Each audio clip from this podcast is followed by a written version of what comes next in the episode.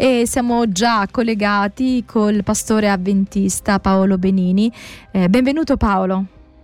Grazie, buongiorno a tutti voi dello studio e tutti gli ascoltatori. La volta scorsa ci è arrivato un messaggio da parte di Filippo che ci chiedeva eh, molti dei titoli che sono stati mh, diciamo dati a Gesù che Gesù stesso si, si è dato sono anche titoli che vengono dati allo Spirito Santo. Come mai? Questa è una domanda di una persona che riflette quando legge la parola di Dio. Molto bene. Saluti a Filippo se è in collegamento. allora, nella scrittura troviamo diversi titoli condivisi fra Padre, Figlio e Spirito Santo. E fra Padre e Figlio abbiamo condiviso a più riprese il titolo di Dio. Per esempio in Ebrei 1.9 è scritto che Dio parla al figlio e dice il tuo trono, o Dio, e il padre che parlando al figlio lo chiama Dio, e noi crediamo come credenti che Gesù Cristo è Dio. Ci sono numerosissimi testi, non so se possiamo menzionarne uno, Daniela. Sì, sì, certo. Se tu mi dici, vado Andiamo... a cercarlo. Andiamo a leggere in Romani capitolo 5. Sì? No, scusa, ho, ho, sbagliato, capitolo 9, versetto 5. Un attimino, quindi andiamo al 9. Sì, ok. Allora, leggiamo dal versetto 1 al versetto 5. Io dico la verità in Cristo, non mento. La mia coscienza me lo attesta per lo Spirito Santo ho una grande tristezza e un continuo dolore nel mio cuore, perché vorrei essere io stesso anatema, separato da Cristo per amore dei miei fratelli, miei parenti secondo la carne, che sono israeliti ai quali appartengono l'adozione, la gloria, i patti, la legislazione, il culto e le promesse, ai quali appartengono i padri ed ai quali è venuto secondo la carne il Cristo, che è sopra tutte le cose Dio, benedetto in eterno. Amen. Ecco, questo testo è uno dei tanti, ce ne sono numerosi, questo forse è, più, è uno fra i più incisivi, sopra tutte le cose è Dio benedetto in eterno. Gesù Cristo è Dio benedetto in eterno. Ora ci sono altri, non stiamo adesso a menzionarli. Proprio poche righe prima, a questo a capitolo 8, Paolo parlava di Cristo che non è soltanto Dio benedetto in eterno, eh, al capitolo 8 dei Romani leggiamo eh, versetti 31 a 34. Ok, 31 a 34. Che diremo dunque a queste cose se Dio è per noi? Chi sarà contro di noi? Colui che non ha risparmiato il proprio figlio, ma lo ha dato per tutti noi, come non ci donerà egli anche, tut- anche tutte le cose con lui? Chi accuserà gli eletti di Dio? Dio è colui che li giustifica. Chi li condannerà? Cristo Gesù è colui che è morto e ancora più è risuscitato e alla destra di Dio e anche intercede per noi. Ecco, qui abbiamo un'affermazione chiara sulla eh, opera che Cristo compie, che ha compiuto e che continua a compiere. Eh, prima l'ha compiuto quando era sulla terra, in quel monte, nel Calvario, su quella croce. Poi è risorto, è salito al cielo alla destra di Dio e da quella posizione compie un'opera per noi, intercede. Ora l'intercessione di Gesù per vari motivi è associata a tanti altri aspetti del ministero di Gesù. Per esempio è detto che Gesù è intercessore in quanto sommo sacerdote, questo lo troviamo nell'Epistola degli Ebrei capitolo 7. Gesù intercede per noi come unico mediatore, forse questo testo è importante leggerlo, sì. anche se è primo Timoteo capitolo 2 versetto 5. Allora, versetto 5 dice, infatti c'è un solo Dio e anche un solo mediatore fra Dio e gli uomini, Gesù Cristo uomo. Ecco, questo testo potrebbe anche sembrare in contraddizione col versetto precedente che che è Dio benedetto in eterno. Qui dice che c'è un solo Dio e un mediatore solo fra Dio e gli uomini. E qui entriamo in un ambito che è estremamente importante alla luce del messaggio biblico. Quando la Bibbia dice che Gesù Cristo è il nostro mediatore, lo pone su un livello assolutamente diverso. È un mediatore in quanto Dio.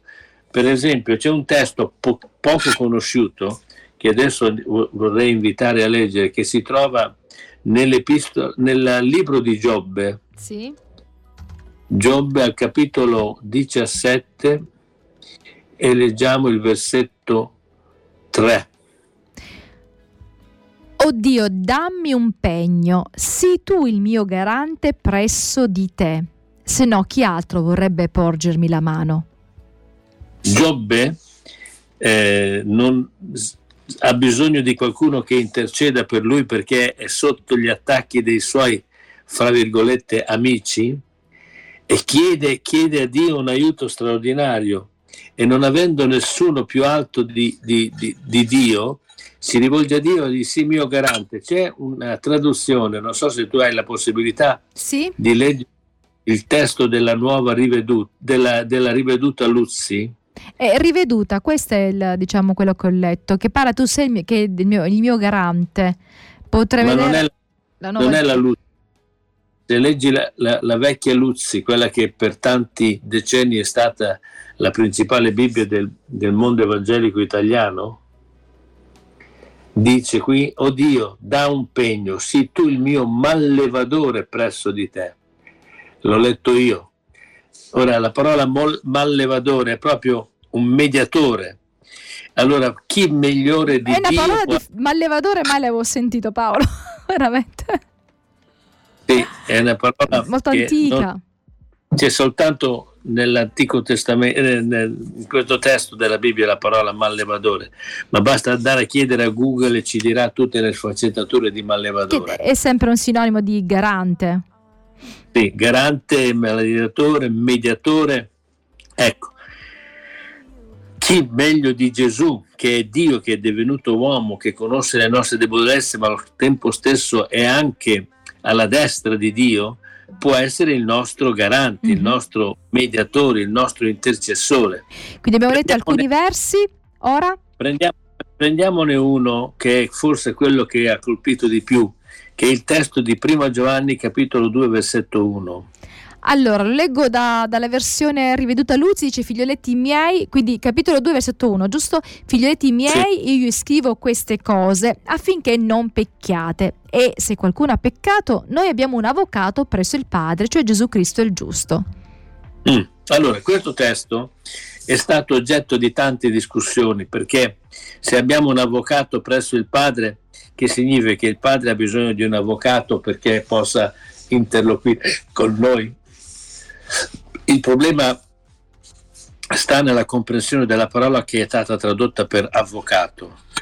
Ora, io ho visto diversi vocabolari e danno che a questa parola anche la, la, la, la traduzione di avvocato, non è, non è, quindi un errore voluto, ma eh, ci è utile andare a vedere il testo nella lingua originale che è paracleto Infatti per molti cristiani la parola paracleto è una parola abbastanza conosciuta, lo Spirito Santo è il paracleto. Ora questa frase, lo Spirito Santo paracleto, è attribuita anche a Gesù. Se andiamo in eh, il Vangelo di Giovanni, capitolo 14, sì. Un attimo che lo devo cercare. Quindi nel, nel, testo che abbiamo letto prima di prima Giovanni è Gesù che viene considerato no? paracleto, giusto? Sì. Il difensore, l'avvocato. Ora qui... qui... Adesso andiamo a vedere Giovanni capitolo 14 e leggiamo dal versetto 23 al versetto 26. 23-26. Gesù rispose e gli disse, se uno mi ama, osserverà la mia parola, e il Padre mio l'amerà, e noi verremo a lui e faremo dimora presso di lui. Chi non mi ama non osserva le mie parole, e la parola che voi udite non è mia, ma è del Padre che mi ha mandato. Queste cose vi ho detto stanno ancora con voi, ma il Consolatore, lo Spirito Santo che il Padre manderà nel mio nome, egli vi insegnerà ogni cosa, eccetera, eccetera. Quindi qua è il Consolatore, quindi lo Spirito Santo è il Consolatore, quindi il Paracleto. Qui Gesù dice manderà un altro consolatore, più avanti e prima in questo testo come me, per cui la parola consolatore che è tradotta in primo Giovanni avvocato ed è la stessa qui paracleto, è applicata in ugual maniera a Gesù e allo Spirito Santo. Perché? Beh, una prima risposta potrebbe essere perché evidentemente se Gesù è Dio, lo Spirito Santo è paragonato a Dio, significa lo Spirito Santo è Dio. E l'opera dello Spirito Santo è paragonata all'opera di Gesù, significa che lo Spirito Santo è Dio. Ora, la parola paracleto forse ci aiuta di più a capire e dice, eh, il, i vocabolari dicono paracleto, caleo, para, chiamato accanto, chiamato vicino. Gesù Cristo è stato vicino a noi e ci invita ad essere vicini a Lui, a comunicare con Lui. Gesù dice io me ne vado, ma verrà a voi un altro consolatore, un altro che starà vicino a voi. Quindi lo Spirito Santo e Gesù compiono nei confronti degli uomini che credono e che lo vogliono un'opera di vicinanza, ci sta accanto e questo qui è bellissimo perché non siamo soli, abbiamo qualcuno che ci sta accanto e potremmo dire ci difende da colui che, crede, che vuole essere il nemico che è il nemico degli uomini di Dio. Ci difende al punto tale da scendere per stare alla nostra difesa. C'è un testo nel libro dei Salmi, che adesso vi, vi, vi dico a memoria perché dovrei cercarlo, non mi ricordo di preciso dov'è, dice l'angelo del Signore si accampa accanto a quelli che lo temono e li libera. Questa immagine di un angelo del Signore che adesso ve lo dico, poi casomai se eh, Daniela lo ritiene opportuno potremo approfondirlo. L'angelo del Signore è un'espressione frequente nell'Antico Testamento che è applicabile a Gesù. Gesù è colui che si accampa attorno di noi e ci libera, ci protegge. È ci il Salmo difende. 34, quindi chi volesse cercarlo è il Salmo 34, 7. Leggilo. Allora, l'angelo dell'Eterno s'accampa intorno a quelli che lo temono e li libera. Quindi l'angelo dell'editore si accampa, paracleto, chiamato accanto significa letteralmente paracleto, Mhm. e l'angelo del Signore compie quest'opera. Ora che Gesù è salito al cielo ed è alla destra del Padre, da dove compie un'opera nei nostri confronti a favore nostro, Gesù dice io vi, vi mando il consolatore, verrà a voi il consolatore, verrà un altro che sarà accanto a voi per proteggervi e per difendervi. È la stessa opera che compiono padre e figlio, no, figlio e Spirito Santo. È un'opera a nostro favore. Ora il nostro ascoltatore che ci ha chiesto perché lo stesso nome, perché compiono nei nostri riguardi, com- hanno compiuto prima Gesù e adesso lo Spirito Santo un'opera in nostro favore, un'opera di nostra... L'angelo del Signore si accampa. Ora Gesù Cristo è l'angelo del Signore e questo è confermabile da tanti brani della parola di Dio. E Gesù vuole stare accanto a noi, vuole essere con noi per proteggerci, per guidarci, per difenderci da qualcuno di potente che vuole farci del male. Per me questo è un bellissimo messaggio che la scrittura ci offre e che abbiamo bisogno di mantenere viva accanto a noi. E, e Gesù vuole stare accanto a noi anche quando noi siamo in una posizione, siamo in una posizione eh, come dire, di indipendenza, di, di ribellione, di peccato, di mancanze.